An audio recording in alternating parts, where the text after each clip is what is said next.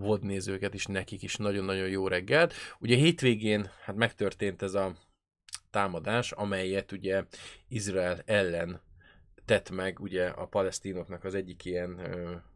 terror szervezete, ez pedig ugye a Hamas volt, és jelen pillanatban ugye az elmúlt hát napokban azt gondolom, hogy mindenki olvasott sajtót, tehát nem kell fölemlegetnem, hogy hogyan is történt ez a dolog, ami ugye egy komolyabb történet volt, hogy volt egy zenei fesztivál. Ez a zenei fesztivál egyébként inkább a vallásosabb fiataloknak szólt, ahol a Hamasnak a katonái, azok hát elvágták a villanyt, lekapcsoltak ugye mindent, és ugye elkezdtek a tömegbe lőni, ugye elkezdtek menekülni az emberek, kocsikkal, gyalog, és a többi, és a többi, és egy nagyon brutális vérengzést hajtottak ott végre. Ha minden igaz, én úgy tudom, hogy 260-300 körüli ember ö, áldozat van, és ö, ugye nagyjából két-három ezer fiatal volt ezen a fesztiválon, vagy nem is tudom, hogy, hogy minek nevezzük ezt. Ezzel ugye, hát ez egy nagyon, ez amikor ugye fesztivált támadnak meg így, ugye akár Párizsban is, amikor volt egy koncerten történtek ezek a dolgok, én azt gondolom, hogy ezek borzasztó, borzasztóan gyáva ö, tettek, és ö, ugyanúgy, ahogy lebombázni a civil lakosságot is egy borzasztóan gyáva tett, ö, de azt hozzá kell tenni, hogy az nem mint, tehát, hogy ha nem szándékosan civil lakosságot céloznak, hanem katona és ugye a járulékos vesztesség, ami benne szokott lenni, az sem jó, de az, az nem szándékos, vagy akkor ott vannak valamilyen számítások, hogy megéri ez, vagy nem éri meg, stb.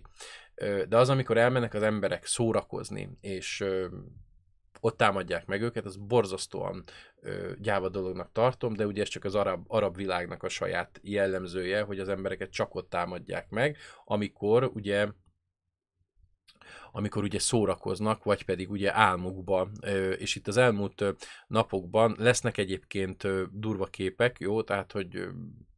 arra figyeljünk, hogy, hogy ne lássa senki olyan, akinek nem kell látni ezt. Volt nem egy olyan dolog, amikor ugye átjött több mint ezer katona átjött ö, a határon, és ö, jelen pillanatban azt csinálták, hogy házról házra jártak, és akit értek, azt megpróbálták ugye ö, megölni, agyonlőni, és nem kíméltek sem férfit, sem nőt, sem gyereket, mindenkit ugye ö, megöltek, illetve ami nagyon fontos, hogy gyerekeket ejtettek túlszul illetve nagy rész gyerekeket ejtettek túlszul, hogyha Izrael ugye nagyon komoly válaszcsapásra szánja el magát, akkor mindenféleképpen legyen mivel őket zsarolni. Ugye vannak külföldi állampolgárok, külföldi állampolgárok is meghaltak, illetve külföldi állampolgárokat is elraboltak. Ami nagyon fontos, hogy jelen pillanatban úgy döntött ugye a kormány és Benjamin Netanyahu, hogy létrehoznak egy háborúzati, vagy háborús kormányt, amelyből az ellenzékből és az ellenzékkel együtt összefogva fogják ezt megalakítani, aki megpróbál erre így reagálni. És megmondták, hogy félreteszik a politikai nézetkülönbségeiket, most ugye Izrael védelme számukra a legfontosabb, és ugye nem csak az volt, hogy az embereket ugye megölt, vagy lelőtték, hanem ugye amikor hétvégén volt a volt ugye az ünnepségük, nekik volt egy ilyen, a szabát volt ugye szombaton, akkor több mint ezer rakétát lőttek ki ugye Izraelre, és ez ugye brutális pusztítást végzett. Most megpróbálják egyébként majd ezt valahogy hát ugye letárgyalni, bár azt mondták, hogy terroristákkal nem fognak tárgyalni, és egyelőre ebből nem akar engedni Izrael, és ugye itt, amit leír, ugye mind a Hamas és a Hezbollah is erősen Irán által van támogatva, és ugye Izrael ugye a fő ellenség, ugye Amerika ellenes, Irán és ugye Izrael ellenes, illetve hát minden szövetségesét nem nagyon szereti. Állítólag a kirobbantó ok az az lehetett, hogy a szaudiak kötöttek egy komoly megállapodást egyébként Izraellel, és emiatt ugye a palesztinok úgy érezték, hogy ők ki fognak ebből maradni, illetve hogy nekik negatív hozadékai lesznek ennek a, ennek a dolognak. Ugye megpróbált a két a két ö, ország ugye egyességet kötni, és ez nem nagyon tetszett, és állítólag ez ugye, ami nagyon fontos, hogy Szaudarábiát, illetve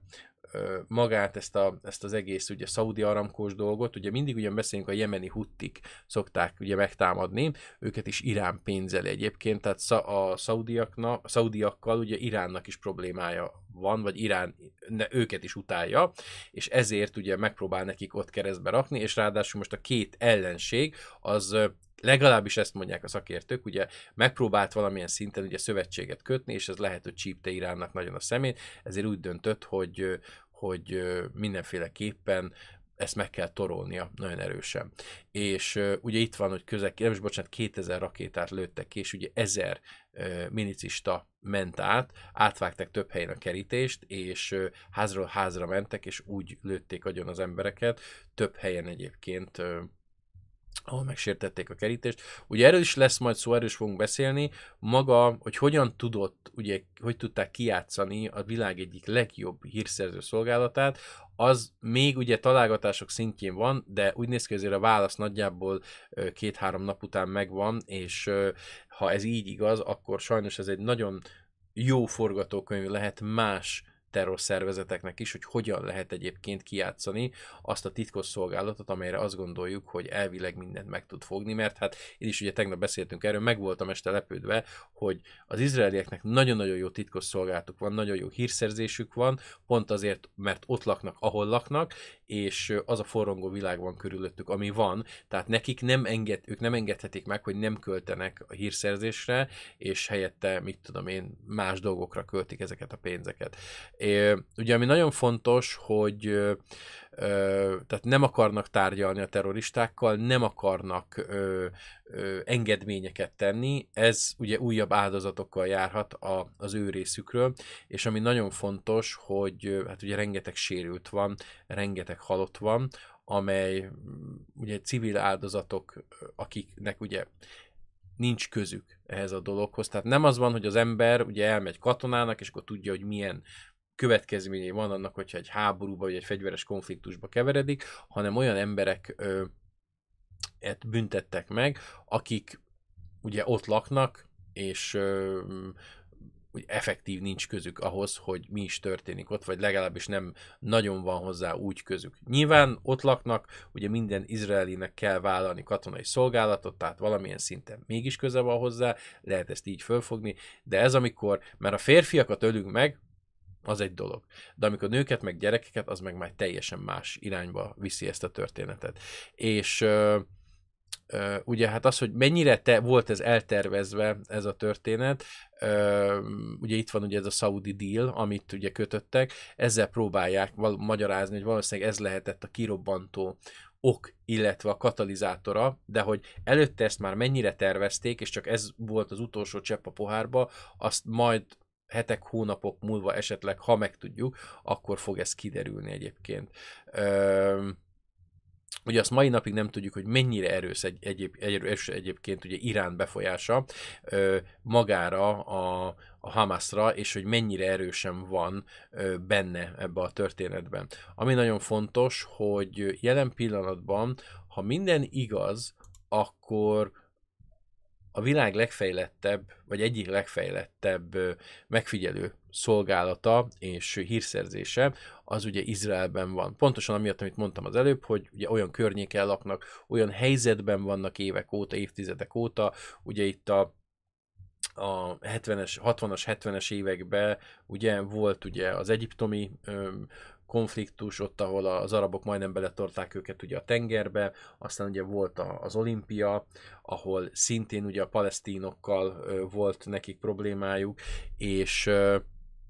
illetve hát ugye a palesztinok megölték ugye a sportolókat, elrabolták őket, majd megölték, és utána ezért Izrael bosszút állt, és ugye azóta ez egy ilyen, hát nem azóta, de, de szinte ugye mindig, amiről tegnap beszéltünk, ez egy véget nem érő konfliktus, mert mindig van, aki elvesztette valakit, és ez mindig öröklődik ez a háború. Tehát, hogy ez a háború, ez nem amiatt tört ki, mert most Szaudarábia egységet, vagy valamilyen dílt kötött egyébként Izraellel, hanem azért, mert ez a háború öröklődött ugye a, az apáktól, a nagyapáktól, és tovább szállt ugye a fiúkra, meg a nőkre, ez a történet, és ugye emiatt tört ki. Tehát ez egy örökölt háború, és egy örökölt konfliktus, ami mindig folyamatosan, ugye időnként van, mikor egy kicsit takaréklángon van, van, amikor egyébként meg ugye nagyon föl tud csapni. És ugye maga a megfejtés állítólag az, hogy ugye azért sikerült nekik annyira jól megszervezni ezt az akciót, és nem tűnt fel az izraelieknek, mert visszamentek ugye a régi technológiába. A régi telefonokra, a régi kommunikációkra, amelyeket nem tudtak elfogni, vagy kevésbé tudtak elfogni. Sejtek, a, a, a szakértők úgy gondolják, hogy sejtekbe szerveződtek a a palesztinok, és onnantól kezdve ugye próbáltak úgy kommunikálni, hogy azt hogyha meg is fejtik, akkor ne adja föl az egész hálózatot, hanem csak két-három sejtet. Tehát, hogy nagyon elkülönítették magukat, és ezért nem tűnt föl senkinek. Tehát nem mozogtak együtt. És ami nagyon fontos, hogy a műholdak elől elbújtak, mégpedig úgy, hogy alagutakat ástak, és lennéltek a föld alatt, ott készültek elő, és úgy tudtak mozogni, úgy tudtak tervezni, akár gyakorolni, hogy ugye ezt nem látták műholdak, tehát elbújtak szó szerint a föld alá, és visszamentek a régi, régi technológiákba, amelyek egyébként nagyon-nagyon-nagyon azt mutatja, hogy a jelenlegi titkos szolgálat csak addig működik, ameddig ugye a jelenlegi ö, a emberek, akik vannak és akarnak valamilyen kárt tenni, a technológiát használják, ami elérhető. Ha nem használják ezt a technológiát, tehát papír alapon levelezünk, és ezt a papírt nem fogják el, akkor a büdös életben nem fogja senki megtudni, hogy az a két csoport mit levelezett egymás között. És ami nagyon fontos, hogy egy ilyen csapatmozgáshoz, egy ilyen összehangolt támadáshoz, ugye nagyon sok nagyon sok mindent kell logisztikailag is megtervezni, ugye ki kell képezni az embereket, szituációkra föl kell készíteni, tehát ezt mind-mind ugye valahol meg kellett tenni, és hát ezt valószínűleg ugye visz, lementek ugye a föld alá, és ott tették meg ezt a történetet, tehát ez egy nagyon brutális dolog, és azt gondolom, hogy ha ezt veszem alapul, ez, ez egy nagyon-nagyon rossz forgatókönyv, amelyet ugye más terrorszervezetek is lemásolhatnak, és működhetnek így, és akárhol a világon egy komolyabb támadást intézhetnek egy ország ellen. Mert bármikor megtörténhet ez a dolog. És hát emiatt ugye komoly veszélyben van azt gondolom mindenki, hogyha egy olyan országban él, ahol esetleg az adott kultúrát nem szeretik ugye ezek a szélsőségesek, mert akár ez is megtörténhet. Ahogy beszéltünk ugye az elmúlt években, évtizedekben, egyre inkább ugye a polarizáltság az ott van az emberekben, és nem szeretik ugye az emberek a másik kultúráját, nem szeretik az emberek a másiknak a népét, és ez az egy dolog, hogy most utálod a szomszédodat, stb. De nem mész át, azt nem vágod szét a fejét egy fejszével, mert,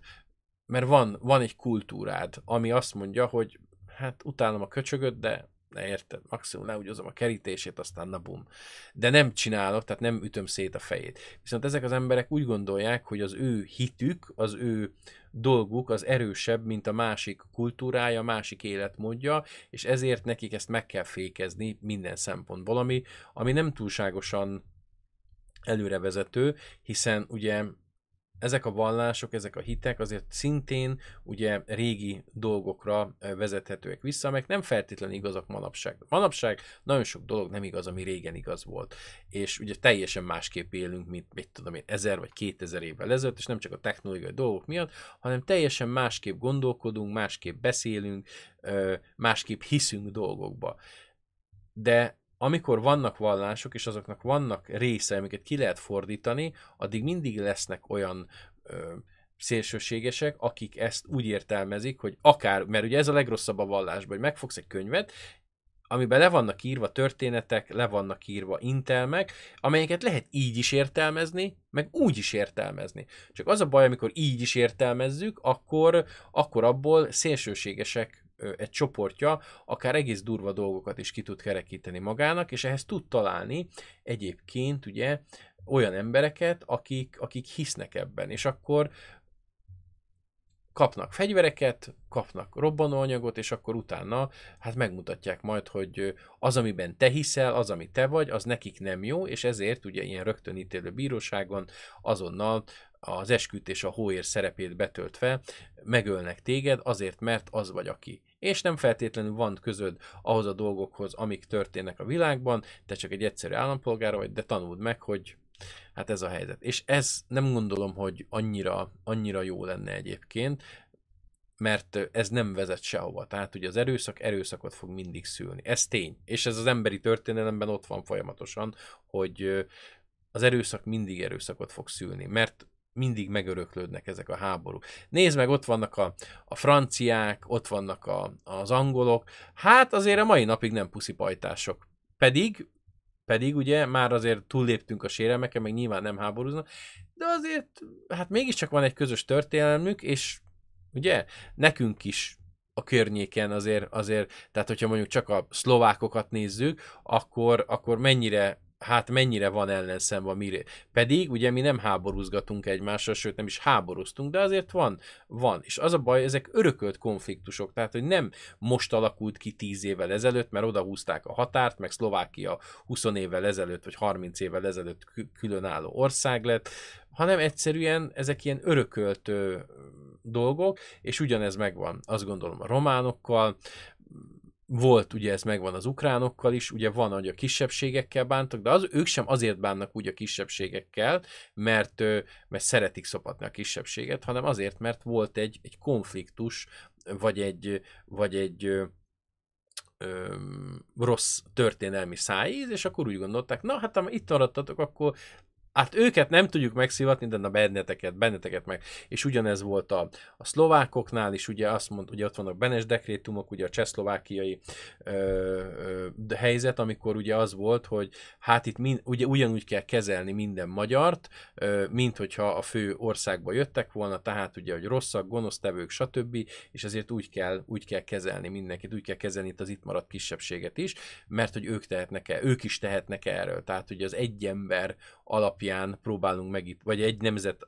vagy egy ö, dolog alapján próbálunk megítélni egy egész nemzetet, ami ugye hát nem túlságosan jó dolgokhoz vezet, és ö, az, hogy mi belekeveredtünk ugye az első világháborúba, hát az nem nagyon a mi döntésünk volt, de megittuk a levét maximálisan mindenki helyett, és utána ugye az történt, hogy, hogy a, a, az elcsatolt területeknek a, az ott élő magyarjai, kisebbségei, mert ugye kisebbségek lettek azokat azokon a területeken is, ezért ugye hát rajtuk álltak bosszút. Mert ugye rajtunk nem tudtak bosszút állni, de rajtuk igen. Tehát és akkor ez az, és ez az örökölt konfliktus, ez mai napig ott van. Tehát nekem vannak ö, szlovákiai magyar ismerőseim, vagy akár vannak erdély is, meg vannak köztetek is, ugye,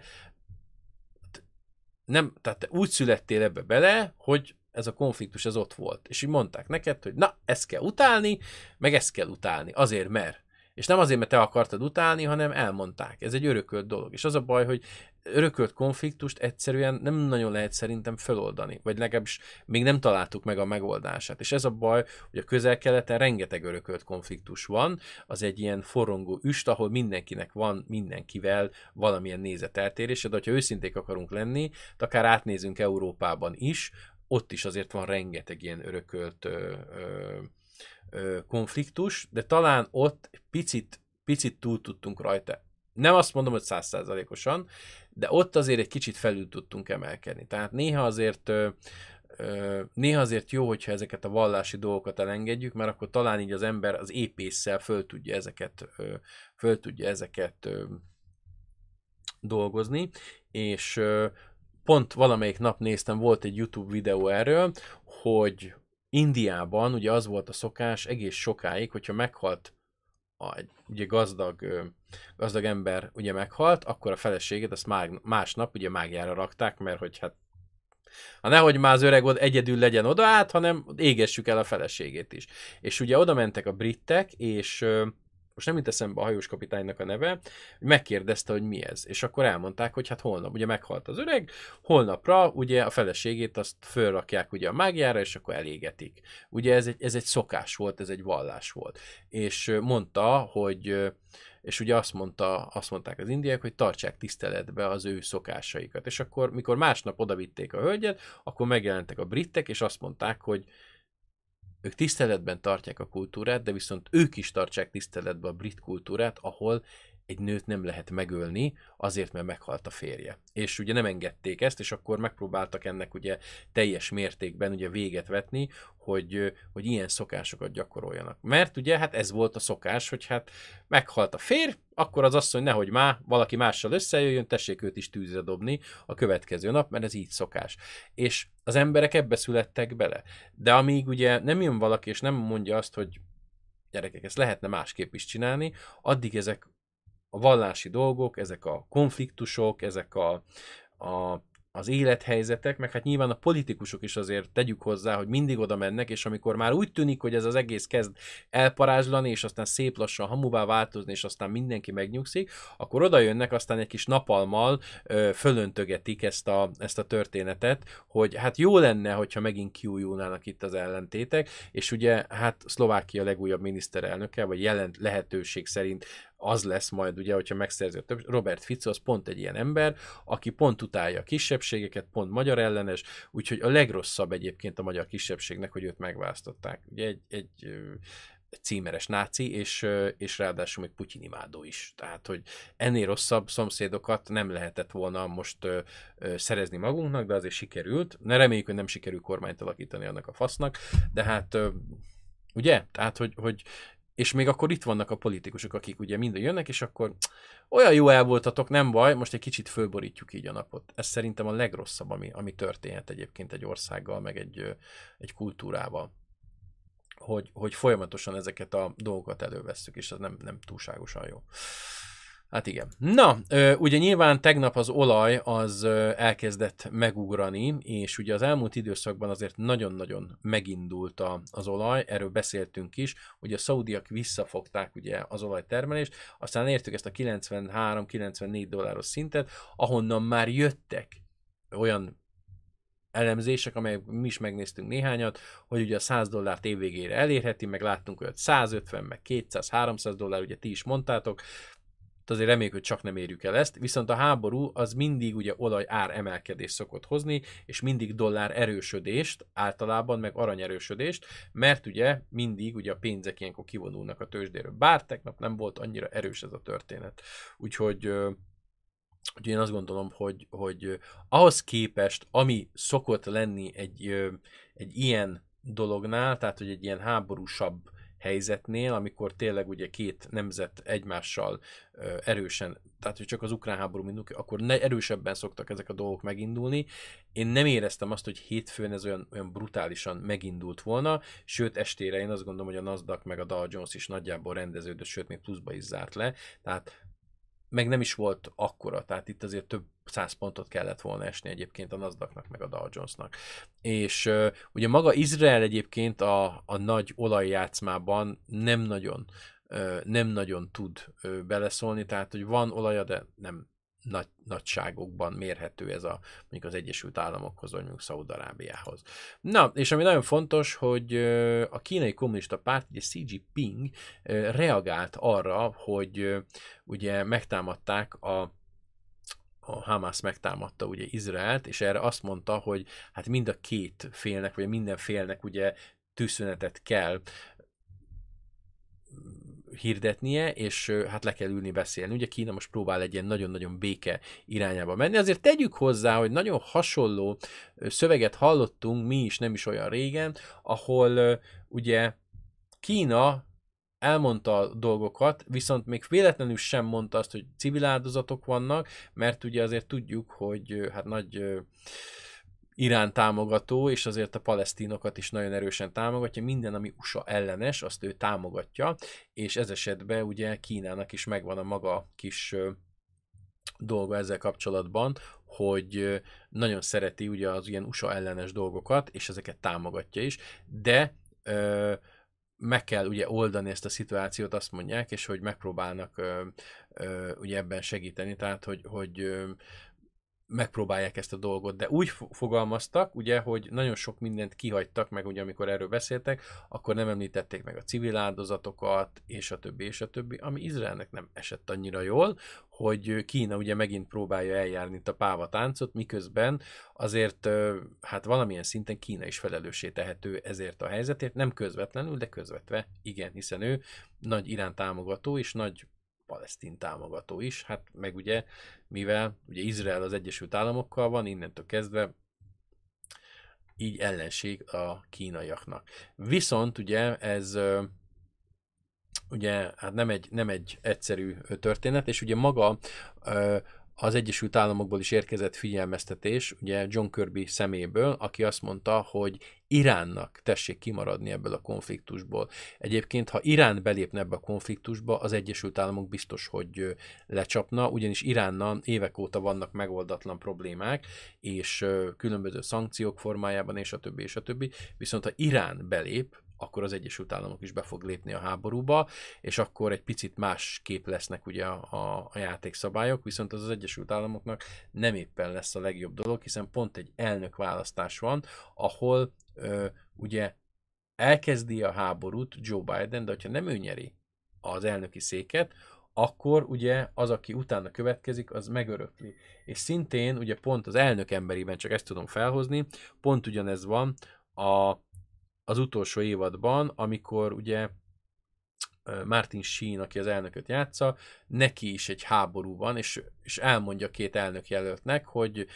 hogy ezt meg fogják ők örökölni, ezt a háborút. Akarják, nem akarják, ez lesz, a, ez lesz a dolog. És ugye az mindent felülír. Tehát egy háborús költségvetés az mindig felülírja a következő elnöknek a programját, mert ugye oda kell berakni pénzt. És hát nyilván ez meg fogja változtatni a dolgokat, hogyha az Egyesült Államok beszáll, és nem mondjuk Joe Biden nyeri, hanem Donald Trump. Vagy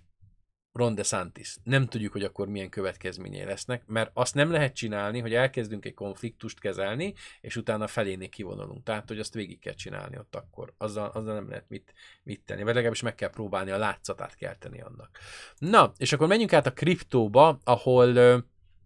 a Binance, illetve CZ azt gondolta a tavalyi évben, hogy az FTX után valamit kellene csinálni, ezért úgy döntött, hogy er létrehív egy alapot, amelyet arra használnának föl, hogy az ilyen eseményekből, akik porul jártak, megpróbálják őket kártalanítani, és ugye tett ezzel kapcsolatban egy nagyon komoly felhívást,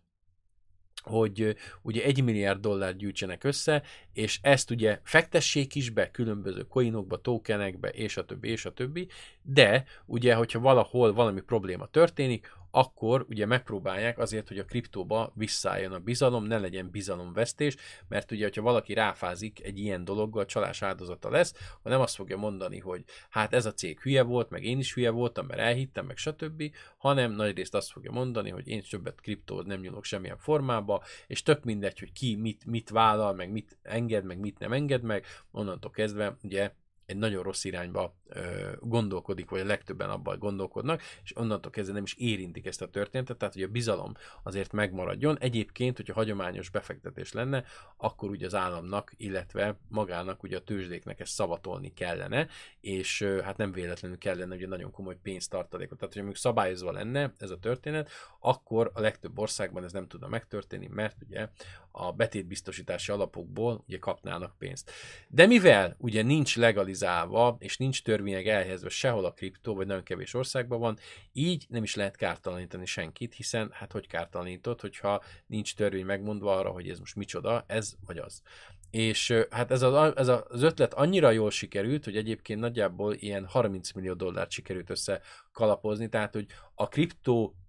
szektor pontosan ennyire szarik a saját felhasználóira, hogy még arra sem költöttek pénzt, hogy a bizalmat megpróbálják ugye visszaállítani, miközben ö, ö, maga a, a, a történet egyébként ugye azzal kezdő, illetve azzal folytatódott, hogy ugye megpróbálták ugye ezt, ugye CZ megpróbálta ezt a saját hatáskerül körében megcsinálni, és ugye aztán végén az lett, hogy nagyjából egy milliárd dollárt ő, ő berakott ezzel kapcsolatban. Ugye voltak, akik beszálltak, tehát hogy voltak más cégek is, de nagyon-nagyon kis összegbe, tehát 70 millió dollárba, de nagyrészt egyébként a Binance rakta bele, és ugye ezt elkezdték ugye berakni ugye stablecoinba, ugye Binance stablecoinba, meg ugye elkezdték ugye különböző projektekbe, tehát ne az legyen, hogy ott áll az a pénz, hanem ezt forgatják, mint egy befektetést, és ugye, hogy ez folyamatosan növekszik majd innen. Csak hát ez nem nagyon sikerült, és egyelőre hát elkezdték kivonni ezeket a pénzeket, tehát ez az alap, ez, ez megszűnt, mert a többiek nem nagyon akartak hozzá csatlakozni, meg hát nem is nagyon maradt úgy értelmes cég, aki tudna ehhez csatlakozni, mert talán még ugye van a Kraken, van azt a... Ó, hirtelen akartam mondani. Nem jut eszembe. Az amerikai cég, aki azt nem stable, mi a, mi a bubánat, mindjárt mondom. Nem jut eszembe a neve, nem mindjárt eszembe fog jutni a Coinbase, tehát ugye a Coinbase is ott van, és ugye ők sem gondolkodtak ebbe az irányba, de úgy gondolták, hogy ez így jó, és majd ugye a Binance csinálja ezt. Ami nem volt egy rossz ötlet, mert legalább ugye ők legalább gondolkodtak valahogy, tehát megpróbálták a bizalmat visszaállítani, de nem úgy jöttek be a befektetések, nem az lett, és hát ugye elkezdték kivonni a pénzt, így nem nagyon ö, jutottunk előrébb, de hogyha törvényileg szabályozva van, akkor ezeknek a tőzsdéknek ugye meg fog emelkedni az utalási ár, meg fog emelkedni a fíknek az ára, hiszen nagyon komoly tartalékot kell képeznie, és teljesen más lesz a kriptózás egyébként, mint korábban, hiszen ugye a költségek brutálisan meg fognak emelkedni, pontosan azért, mert ugye be kell ö, tudni szolgáltatni ezeket a pénzeket, és le kell tudni őket letétbe rakni, mert akkor onnantól kezdve nem működhet az adott kereskedés. Tehát ugye azért nem lesz olyan olcsó az a kriptó ide-oda utalgatás, meg vásárlás, mert itt ugye komoly változás, ha bekerülnek ugye a törvényi formába és előírásokba ezek a dolgok. Na, és akkor hát nézzük meg, hogy mi történik Kínában, mert egy egész sötét kép kezd kirajzolódni, ahol jelen pillanatban a pénzeket úgy lehet Kínából kiutalni, hogy WhatsApp üzeneteken keresztül lehet megbízni különböző embereket, és ezek a különböző emberek eljuttatják egyébként Hongkongba a te pénzedet, ki tudják úgy venni Kínából, hogy nekik ne legyen probléma, illetve neked sem. És ugye ez egy teljesen bizalmi alapú rendszer, amely egyébként egész régóta működik a világban, és nem csak Kínában, hanem globálisan egyébként. Ez pedig a Havala rendszer. A Havana rendszer az teljesen bizalmi alapú. Jó? Tehát az nem olyan, mint a kriptó, nem olyan, mint a hagyományos bankrendszer, hanem készpénz nélkül történik az utalás. Tehát én szeretnék utalni, úgy mint itt a hölgynél, 137 ezer dollárt. Szeretném ezt Kínából Hongkongba átutalni. Hagyományos úton nem engedem, nem tudom megtenni, mert maximum 50 ezer dollárt utalhatok egyetlen egyszer, nagy mértékben, és onnantól kezdve szalavi, az már megszűnt nekem onnan a lehetőség. Tehát ugye kell akkor legalább három ember, aki ezt ki tudja vinni nekem ezt a pénzt, és oda tudják rakni arra a bankszámlára, amelyre kell. És ugye ezen a rendszeren keresztül ugye megbízom a brokert, elmondom, a, megadom a dolgokat, ő tovább intézi ezt a dolgot, el odaadom nekik a pénzt, és a pénz a szépen átjut arra a bankszámlára, ahova kell. Ugye ebben az esetben több mint 10 embertől érkezett meg az átutalás, és utána amikor megérkezett Hongkongba, akkor ugye onnan föl lehet majd venni, ott meg, mert ott még egy picit szabadabb a világ, tehát ott meg tud ö, érkezni. Ugye ez nagyon fontos, hogy ez a rendszer egyébként globális és bizalmi alapú. Tehát pénz, készpénz, illetve semmilyen ellenszolgáltatás, sem aranytömbök, sem cetlik, sem semmi nem szerepel benne a történetben, hanem ugye egy teljesen bizalmi alapú, és ha azt mondja, hogy nekem ide kell utalnom 20 ezer dollár, akkor eljön hozzám ez az információ, én kiadom az embereknek, és akkor onnan pedig történik ez a dolog, majd később ugye megkapom valamilyen úton, módon a pénzt. Nagyon fontos, hogy ez a dolog, ez csak készpénzen működik. Tehát nincs az, hogy ja, ide utalgatom, meg oda utalgatom, hanem elviszem a készpénzt, odaadom, és onnantól kezdve, ugye láttunk talán filmekben ö, ilyet, nem is tudom melyikbe, hogy ugye egy ilyen bizalmi alapon működik ez, vagy is valami kínai történet volt, nem jut eszembe melyik, folyamatosan küldte talán haza a családjának a pénzt, vagy valami ilyesmi. Tehát a lényeg az, hogy ez megtörténik, és akkor ugye ez olyan, mint annak idején, ha a templomosoknak a templomosoknak a bankja, ami ugye hát világhírű volt, akkor még nem volt ugye kártyás utalás, vagy, vagy ugye utalás, hanem az volt, hogy, be, hogy ne raboljanak ki. Tehát te kereskedő voltál, és meg akartál venni, mit tudom én, lovakat, most mondtam valami hülyeséget, vagy akartál venni búzát. De hát az út veszélyes volt, ugyan voltak zsoldosai, de nehogy kiraboljanak, stb. Ezért a templomosoknak a bankjába beadtad a pénzedet, és ugye kaptál ott egy, kaptál ott egy, egy cetlit erről a történetről, majd amikor megérkeztél a célállomásra, ott megkerested a templomosoknak a helyi bankját, bemutattad ezt a cetlit, és közben, ugye, elvileg meg is jött az információ, hogy te valóban beadtad ezt a pénzt, és ott kifizették ezt, tehát meg tudtad tenni az utat anélkül, hogy bármi probléma lett volna, ugye a pénzzel, hogy aggódnod kellett, hogy éjszaka elvágják a torkodat és a többi, meg hát nem kellett akkor hatalmas összeggel közlekedni. Tehát ez egy nagyon ö, jó rendszer volt, és ez a mai napig működik ö, valamilyen más formában, ö, de ez az alapja egyébként a bizalom. És ez a bizalom, ez az, ami nagyon erősen erősíti a dolgokat. Ugye azt látják ezek az emberek, akik foglalkoznak ezzel, illetve más szakértők, hogy ö, Probléma van egyébként a kínai kommunista pártnak a kommunikációjával, tehát nem tetszik. Nem tetszik az, ahogy hogy ugye haldoklik a gazdaság, és problémás a gazdaság ellen pillanatban. Problémás ugye az, hogy hogy hogyan termel ugye Kína, problémás ugye a, a házaknak, az á, lakásoknak az ára, ami elérhető, és ugye folyamatosan esnek szét ezek a, ezek a dolgok az ingatlanpiacon, és ugye hát öt fiatalból egy munkanélküli, ezért nagyon sokan úgy döntenek, hogy inkább elhagyják az országot, mert úgy érzik, hogy Kínában beszűkültek a lehetőségeik, és szerintük ugye a haldokló nyugaton lehet, hogy jobb opciók várják őket. Jelen pillanatban ugye itt van, hogy hány ember kívánja elhagyni a következő években ugye az országokat, és ugye itt látszik, hogy Kínában azért nagyon-nagyon szépen megindult ugye az elvándorlás, de ugyanígy van ugye akár Ausztráliában, vagy akár ugye például ö, Kanadában, tehát hogy Kanadából is azért elkezdtek ugye elvándorolni az emberek, mert hát ott is vannak dolgok. És ugye a legfontosabb az, hogy maga az utalás, amit te megtetsz Kínával kapcsolatban, ugye Kínában, ugye tengeren túra maximum 50 ezer dollárt utalhatsz, aztán szelavi. Tehát az, hogyha több, ennél több pénzed van, akkor az több ember kell, viszont az nagyon fontos, hogy ezek a készpénzes bizalmi rendszerek, ezek nagyon sokszor ugye hát ilyen drog, fegyverkereskedelem, embercsempészethez van köze, tehát hogy azért benne vannak ezek a hálózatok is, és hát elég, hogyha valami gond van, akkor az elég rossz fényt vethet rád. Tehát ugye ez a, ez a, ez a legfontosabb. És ugye ez az úgynevezett ilyen föld alatti bankok, amelyek ö, ö,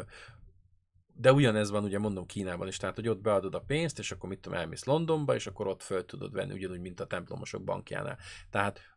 ez a rendszer tud működni, de mondom, ez egy teljesen bizalmi alapú rendszer, és ismerni kell hozzá az embereket. Viszont ugye pont a vicces része az, hogy hogy ugye globális, mert globálisan is tud működni, meg működik is, viszont ez nagyon erősen ugye a kínai közösségre van, illetve a kínai közösségnek van egy saját ilyen bizalmi rendszer, amelyet nyilván nem jótét szamaritánusok működtetnek, hanem olyan emberek, akik egyébként benne vannak akár a drogcsempészetben, a fegyvercsempészetben, pénzmosásban, emberrablásokban, és különböző ö, dolgokba, tehát vagy embercsempészetbe, és ö, tehát, hogy nem éppen tényleg jótét emberek, de ez a bizalmi rendszerük, ez tud működni, és ö, így csempészik ki a pénzt egyébként Kínából, de az emberek elkezdtek elvándorolni, mert nem érzik ott a jövőt biztosítva, ami egyébként egy érdekes dolog, hogy még néhány hónappal ezelőtt azt hallgattuk, hogy 2030 előtt az Egyesült Államokat uton fogja érni Kína,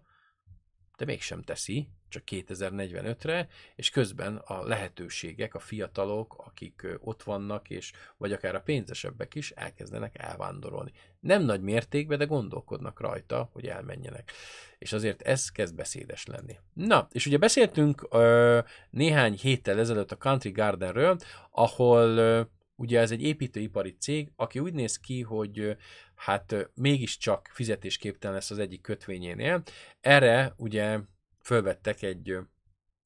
egy piárost, hogy azért ezt megpróbálják úgy tálalni, hogy azért itt jó befektetések lesznek, meg a cég jól fog működni, csak most ezt nem tudják kifizetni, és hát nyilván szeretnének tőkét bevonzani, de a legfontosabb egyébként, hogy számukra most új befektetések kellenek. És ugye itt van maga a dollár kötvénynek az érték, amelyet ők kibocsájtottak, és itt látszik, hogy ugye 2023. júniusában még 80 dollárt ért az a kötvény, illetve 80 centet, bocsánat, a dolláron, tehát egy dollár az 80 centet ér, most már hát konkrétan ö, szinte 10 cent alatt van, tehát valamelyik 5 centet ér, ugye, a, ami 2031-ben jár le, a 2024-es meg kb. 7 centet. Tehát ha volt befektetett 10 dollárod, akkor az elvileg 70 centet ér. Vagy volt befektetett 100 dollárod, akkor az 7 dollárt ér, hogy egyszerűbb legyen a matek, tehát 93%-os bukó van ezen a történeten, de még megpróbálják eladni, hogy itt egyébként nincsen gond semmi formában, és ugye ilyenkor nem az a baj, hogy lemegy a, a, a, az értéke ennek a kötvénynek, hanem ugye a másik oldalon a kamata viszont fölmegy, mert ugye ennek van egy állandó értéke, és hogyha az egyik lemegy, akkor a másik fölmegy. Tehát, hogyha nagyon ö, elkezd esni a kamat, akkor ugye az értéke elkezd, ö, elkezd fölfelé mozogni, viszont hogyha elkezd lefelé esni ugye az értéke, akkor a kamat meg brutálisan megugrik, tehát ugye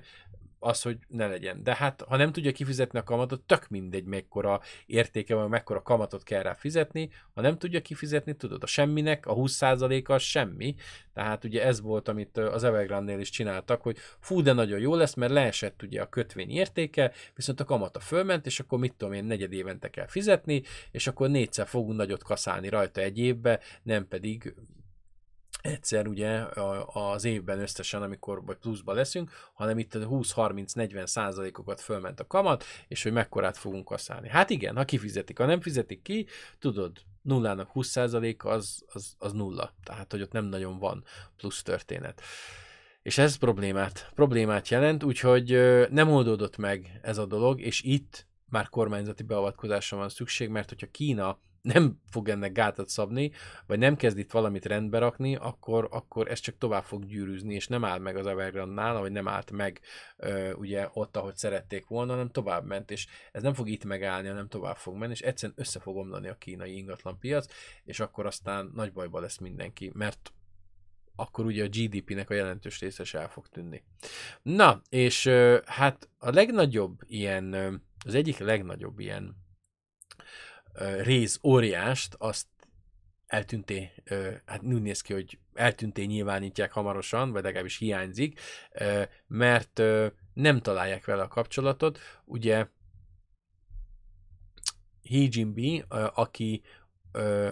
abba volt nagyon-nagyon híres, hogy az ő cége rezet pénzre, vagy más értéktárgyakra cserél. Tehát, hogyha szerettél volna befektetni, de nincs hát ilyen hülye aranyrúdra pénzed, meg edüstrúdra, lehetett részt is venni, voltak ilyen rézrudak, meg réz akármik, és ugye ezzel lehetett, mert hiszen az is értékálló, és hát, hogyha megnézed az elmúlt tíz évben a rezet, azért, azért voltak ott mozgások, és bizony, ugye, tudott lenni komolyabb, tudott lenni komolyabb, mindjárt mondom, hol van a réznek az ára. Nem a réznek szoktuk nézni az árát, ezen gondolkodtam, de szerintem igen, itt van a kopper. Tehát, hogyha megnézzük az elmúlt e, néhány, néhány évet, azért itt voltak, voltak mozgások, és viszonylag, ugye mondjuk ha azt nézem, mondjuk kisebb a volatilitása, vagy hát közel kisebb egyébként, mint az aranyé. De azért itt, itt lehet mint részt ven, rész, rezet venni, mint befektetést, mert ugye a hosszú távon azért ennek is van lehetősége a következő időszakban, mondjuk 10 évre, tehát ezt is hosszú távra kell venni, de ugye mit tudom én 2009-ben ugye nagyon nem volt, 1 dollár 27-nél volt, és aztán ugye alig két év alatt ugye fölment négyszeresére. Tehát effektív jobb befektetés lehet rövid távon, mint az arany, hogyha jókor vásárlod ezt a történetet. Na de hát itt voltak ilyen kétes ügyletek, mert hát Kínáról beszélünk, meg kínaiakról, ahol nehéz nem beletenni egy mondatba azt, hogy itt valami susmus van, itt is volt valami susmus, és a kínai kommunista párt az nagyon erősen figyel arra, hogy amikor a saját polgárait vegezálják, legalábbis ezt állítják ők, vagy valami kis susmus van, akkor ugye mindig megpróbálják elkapni ezeket a, az embereket. Legutóbb egyébként néhány héttel ezelőtt ugye az Evergrande-nak a vezetőjét helyezték ugye házi őrizetbe, és valószínűleg itt most egy nagyon komoly kihallgatás zajlik, és aztán szintén házi őrizetbe lesz helyezve az úriember, de ugye jelenleg nem találják, hát valószínűleg egy fogdába csücsül valahol, és biztos, hogy emberséges módon teszik fel a kérdéseket, és nem öntik le hideg vízzel, úgyhogy le van takarva a törőköző vele a feje, meg a szája, és nem próbálják meg ugye ez a vizes kínzás, ez a waterboarding, ugye azt hiszem úgy hívják az az angol neve, kicsikarni a válaszokat belőle, meg nem próbálják meg ugye a klasszikus aksi meg bika kábellel még kellemesebb helyzetbe hozni, úgyhogy azt gondolom, hogy megkér- fölteszik a kérdéseket kultúrált módon, és utána elküldik majd házi őrizetbe. Ha meg esetleg útközben megsérül, akkor hát az valószínűleg csak baleset volt. Na, úgyhogy ez a, ez a nagy helyzet. És közben Kína úgy döntött, hogy komputer erejét, illetve számítási teljesítményét, nyilván az AI miatt is elkezdi növelni, és 2025-re 50%-kal szeretné megnövelni a jelenlegi kapacitását. Ez ugye most jelen pillanatban 197 exaflop, ami van nekik, és ezt szeretnék 300-ra meg növelni, mert ugye ez lesz a következő nagy duranás szerintük, és azt tudják a kínaiak, hogy minden, és nagyon fontos, ezt hallgassuk meg, minden egyes befektetett yuan, amit ebbe a technológiába, vagy ugye abba, hogy ugye számítási teljesítmény növeljenek, befektetnek, az három-négyszeresen térül meg a gazdaságba. Tehát nem az, hogy stadiont építünk, nem az, hogyha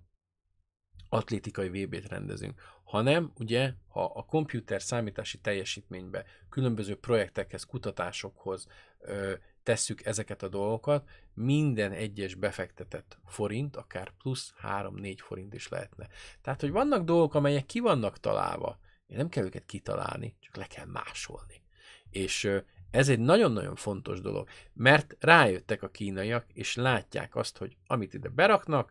100 juant, abból 400 lesz ott. És ha beraknak ezret, akkor 4000 lesz ott. És az ember ilyenkor mit szeretne? Még többet ide rakni, hogy a végén még több jöjjön ki, mert minél több GDP lesz, annál nagyobb lesz az állam adóbevétele, annál többet tud tenni a polgáraiért, és annál gazdagabbak lesznek a polgárai. Így van? Így. Ez a legfontosabb. És ez egy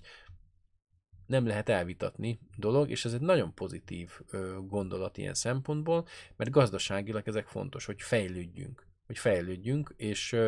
nem azzal, hogy gyárakat építünk, hanem azzal, hogy, hogy akár ilyen dolgokat építünk. Na mindegy. És ami nagyon fontos, hogy Kínában most a legújabb statisztika szerint a költések, a költések, nem a turista létszám, azok visszatértek a 90, 1900, 1900, 2019-es szintekre, és ugye ez komolyabb, ugye magasabb, mint ugye az előző évben. Ugye ez a, most volt nekik ez a aranyhetek, és ez ugye azt jelenti, hogy elköltött összegben 753 milliárd yuant költöttek el, ami nagyjából 103 milliárd dollár összegről beszélünk, nem emberekről, utazásról, stb. Azért fontos, mert azóta volt egy nagyon komoly infláció Kínában is. Tehát, ha nagyjából ugyanannyi, akkor az még valójában mindig kevesebb, mint négy évvel ezelőtt volt, mert négy évvel ezelőtt teljesen más árak voltak, mondjuk egy vonatjegynél, teljesen más elektromos áram, árak voltak, teljesen más volt egy adag rizs, teljesen más volt egy adag ebédnek az ára, és a többi, és a többi. Tehát, meg mondjuk a ruhának az ára, tehát sokkal kevesebbet vásárolnak az emberek, mert ugye minden drágább, mint négy évvel ezelőtt volt, és ezáltal ugye a számok pozitívak, de valójában egyébként mégiscsak negatívak, csak ugye ez az, amikor a, a helyi KSH tud játszani a számokkal, hogy Ugye, hogy visszajött? 2019-es szám? Ugye, hogy elmondhatjuk, hogy siker? Igen, ám csak ha leveszed bele az inflációt, akkor kiderül, hogy nem is akkora siker az, és uh, sikernek siker, de nem akkora, amekkorának te próbálod meg beállítani. Úgyhogy ez egy nagyon fontos dolog. Ugye ez a kínai kás, hát a kínai kás, hát azt nagyon-nagyon szeretjük. Na, és aztán menjünk át a kakaó termelőkre, akik egyébként nagyon komoly problémával néznek szembe, és ez nem más, mint az El amely most fog majd ö, ö, az utolsó időszakába lépni. Ugye valószínűleg itt novembertől januárig lesz a leg hát erősebb időszaka, nagyjából 71%-ot adnak, és utána januártól márciusig valószínűleg hát le fog csengeni, az utolsó időszakához fog érkezni. Ami nagyon fontos, hogy a kakaó termelőket az időjárás változás az nagyon erősen érinti, és ugye a melegebb időszakok, illetve az, hogy maga az esőnek a mennyisége, és hogy hol esik le pontosan az az eső, az nagyon sokat változott az elmúlt időszakban, így ugye elkezdtek a különböző kártevők, elkezdtek a különböző betegségek is terjedni és fertőzni ugye a kakaó ültetvényeket, plusz hát alkalmatlan kezd lenni a jelenlegi terület, két dolgot tudnak tenni, ugye vagy ezt elfogadják, és ugye valamilyen szinten harcolnak vele, vagy új helyet keresnek, ugyanúgy, mint a kávénál. Tehát ugye a kávé is azt mondják a statisztikák szerint, hogy egy idő után el fogunk fogyni, hogy egyre följebb tudjunk menni, tehát 20 éven belül akár teljesen eltűnhet a kávé a hagyományos értelemben, és nem fogjuk úgy megtermelni, vagy nem ezt fogjuk kávénak hívni, mert annyira föl kell menni már, hogy egy idő után ugye a magasságok el fognak fogyni, és ott már nem tudunk utána hova menni, és ott is megtörténik majd a, a klímaváltozás, a melegebb idő, és ezáltal nem lesz képes ugye az emberiség kávét termelni, legalábbis ugye hagyományosan, hanem majd mesterségesen kell valami más pótlót találnunk. Ami nagyon fontos, hogy ugye a, a kakaó termesztő farmerek is ebben a helyzetben vannak, és ugye próbálják őket ö, próbálják őket kártalanítani, meg próbálnak nekik segíteni, de hát ugye nagyon nagy probléma van, és ugye az egyik legnagyobb gond ugye maga Nyugat-Afrika, ahol ugye az elefántcsontparton nagyon komoly termelés folyik, a világ kakaó termelésnek 44%-a. És itt egy ott van mellett ugye a Gána 14%-a, ugye a gánai Milka, ugye amikor azt mondta Gána ugye a svájciaknak, hogy meg az anyátok picsáját adunk nektek kakaóbabot, majd mi megcsináljuk a mi milkánkat, ti meg vesztek onnan kakaóbabot, ahogy szeretnétek. Erre annyira föl stuffolta magát Svájc, hogy azonnal meghívták ugye az ország vezetőjét, amelyre egyébként soha, soha, de soha nem volt példa, mert annyira megért Svájc, hogy nem fognak tudni többet csokoládét gyártani abból a megszokott ugye kakaóból, és Gánában ugye kitaláltak, hogy majd hűtő, hát hűtőházat kell csinálni, mert most becsomagolgat a csokoládét, azt elolvadott a árnyékban, nem hogy a napon, az árnyékban elolvad, tehát hogy ott azért azt hűteni kell, és ezzel kapcsolatosan ugye, ha itt a, a kakaó termelés elkezd innen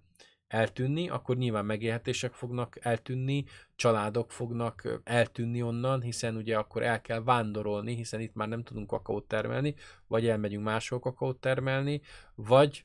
elmegyünk egy másik kontinensre. Tehát ugye itt látszik igazándiból, hogy az embereknek van egy életük, amelyet a klímaváltozás fölrúg. És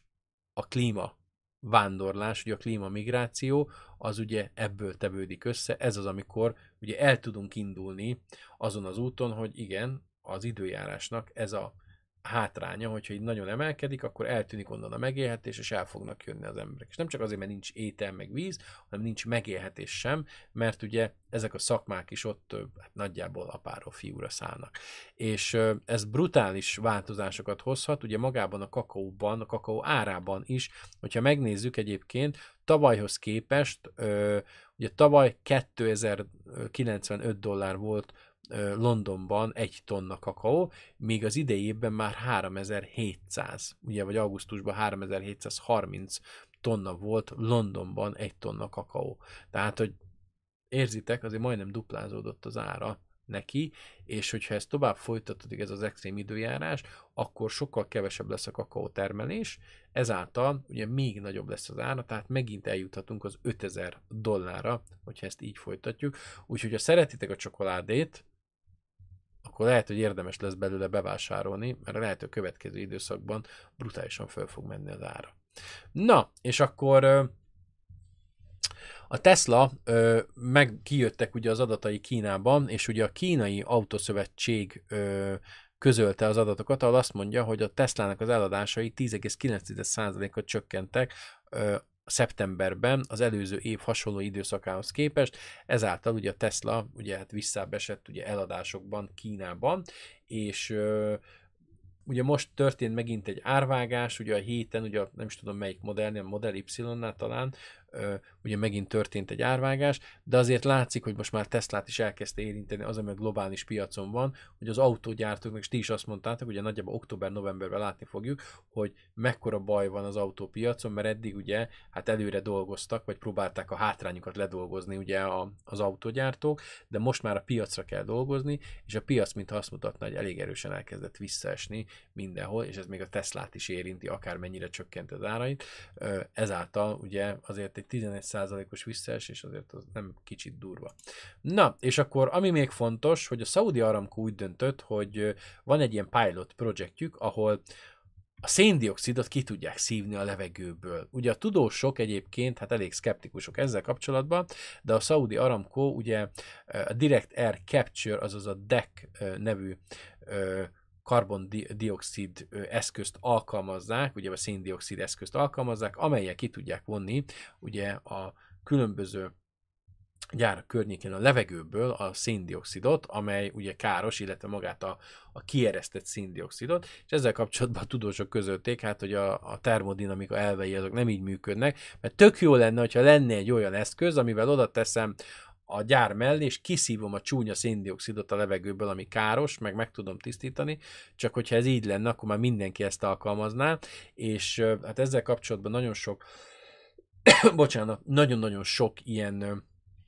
elmélet van, hogy hogyan is kellene ezt csinálni, bevezetjük a föld alá, ugye Ausztráliában ezt kitalálta, ugye az előző kormányzat, hogy már bevezetik a föld alá, meg egyéb ilyen hülyeségek. Tehát tárolni mindenhol kell ezt a dolgot, tehát, nem, tehát most oké, okay, kiszedem, és mit csinálok vele?